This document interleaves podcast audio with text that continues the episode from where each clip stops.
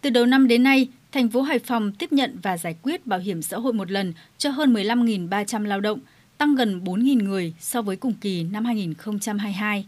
Mặc dù biết việc rút bảo hiểm xã hội một lần chỉ mang lại lợi ích trước mắt, thiệt thòi về lâu dài, tuy nhiên nhiều người vẫn rút tiền vì hoàn cảnh khó khăn.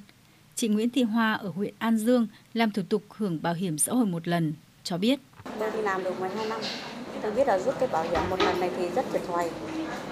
Tôi vì cảnh là tôi phải rút được ờ, 80 triệu.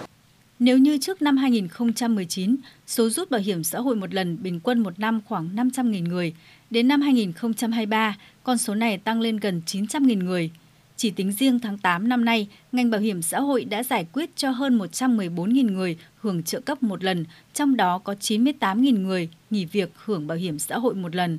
Số người hưởng bảo hiểm xã hội một lần năm sau luôn cao hơn năm trước với tốc độ tăng trung bình mỗi năm khoảng 10%, trong đó nữ giới rút bảo hiểm xã hội một lần nhiều hơn nam giới, chiếm 55%.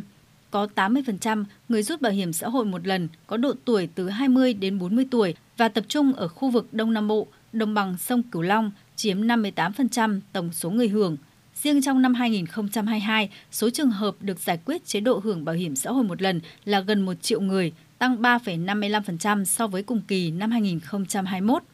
Chị Dương Hiếu, cán bộ tuyển sinh công ty cổ phần Eurocom chia sẻ, khi người lao động thực sự khó khăn, họ mới lựa chọn phương án rút bảo hiểm xã hội một lần. Những thông tin chưa rõ ràng về việc thay đổi luật bảo hiểm xã hội là một trong những nguyên nhân gây tâm lý hoang mang khiến người lao động muốn rút bảo hiểm xã hội một lần. Quan điểm của em, một là giữ như hiện nay là vẫn để cho người lao động được rút sau một năm, không thì cũng phải để cho các bạn để rút 50%. Người ta không có nhu cầu thì chắc chắn là người ta không đụng với cái bảo hiểm xã hội ấy đâu. Tại vì em biết có những cái group mà để làm dịch vụ giúp bảo hiểm xã hội ấy, có những người đóng được mười mấy năm gần đến tuổi về hưu để hưởng lương hưu rồi mà người ta vẫn lên trên cái nhóm đấy người ta nhờ bên dịch vụ là làm thủ tục để rút bảo hiểm xã hội một lần cho người ta. Như vậy chứng tỏ là người ta thật sự cần tiền thì người ta mới tính đến phương án cuối cùng là rút bảo hiểm xã hội một lần. Phân tích về tình trạng hưởng bảo hiểm xã hội một lần, nguyên phó chủ nhiệm Ủy ban các vấn đề xã hội của Quốc hội Bùi Sĩ Lợi cho biết, trong 6 năm qua, có gần 6 triệu người mới tham gia bảo hiểm xã hội thì có 4,2 triệu người lại ra khỏi hệ thống. Con số này phản ánh hệ thống an sinh xã hội của Việt Nam chưa bền vững. Nếu tỷ lệ người tham gia bảo hiểm xã hội và người rời khỏi hệ thống bằng nhau thì khó đảm bảo an sinh xã hội và khi rút bảo hiểm xã hội cũng không giải quyết được những vấn đề căn cơ trong cuộc sống.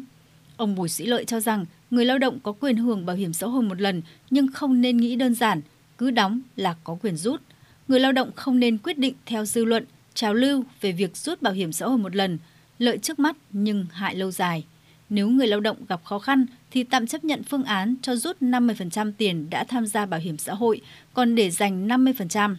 Bên cạnh đó, cần có thêm cơ chế hỗ trợ người lao động khi họ gặp khó khăn, mất việc làm. Theo ông Bùi Sĩ Lợi, nếu được giải thích để hiểu kỹ lưỡng, chắc chắn người lao động sẽ không rút bảo hiểm.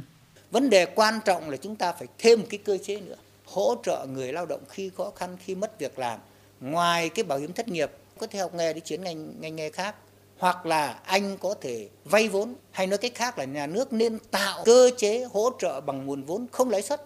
để người ta lo cái cuộc sống. Hoặc là vừa rồi chính phủ có một cái quyết tâm chính trị rất là cao hỗ trợ nhà ở này hỗ trợ các dịch vụ các cái điều kiện để người lao động người ta bám doanh nghiệp. Rồi doanh nghiệp cũng phải có trách nhiệm với người lao động. Anh muốn giữ người lao động thì anh phải chăm lo cho người lao động thì chúng ta mới đảm bảo được cái hệ thống an sinh xã hội bền vững bao trùm hiệu quả và không để ai bị bỏ lại phía sau. Sự thảo luật bảo hiểm xã hội sửa đổi vừa được chính phủ trình Quốc hội có hai phương án về rút bảo hiểm xã hội một lần. Phương án 1, ban soạn thảo đề xuất chỉ nhóm lao động tham gia bảo hiểm xã hội trước khi luật này có hiệu lực trước ngày 1 tháng 1 năm 2025 mới được rút thay vì cho người lao động rút như hiện hành, tức là sau một năm nghỉ việc. Những người tham gia sau thời điểm này không được rút, trừ người đủ tuổi nghỉ hưu mà chưa đủ năm đóng để hưởng lương hưu, ra nước ngoài định cư hoặc mắc một trong những bệnh nguy hiểm đến tính mạng. Phương án 2 không phân biệt thời gian đóng, tất cả lao động đóng dưới 20 năm sau một năm không tham gia hệ thống đều được rút nhưng không quá 50% tổng thời gian đã đóng vào quỹ hưu trí từ tuất. Số năm còn lại được bảo lưu hưởng chế độ. Phương án này không giới hạn số lần lao động được rút. Bộ trưởng Bộ Lao động Thương binh và Xã hội Đào Ngọc Dung khẳng định các phương án được đưa ra phải đảm bảo quyền và lợi ích chính đáng cho người lao động.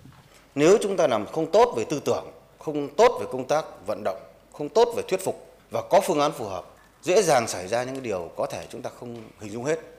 Và vì vậy thì chúng tôi cũng tính toán hai phương án nhưng trên cơ sở làm sao để hài hòa giữa cái đảm bảo an sinh xã hội lâu dài cho đất nước với giải quyết những vấn đề khó khăn trước mắt của người lao động và không tạo ra sốc đối với người lao động, nhất là trong đối với những người lao động mà khó khăn.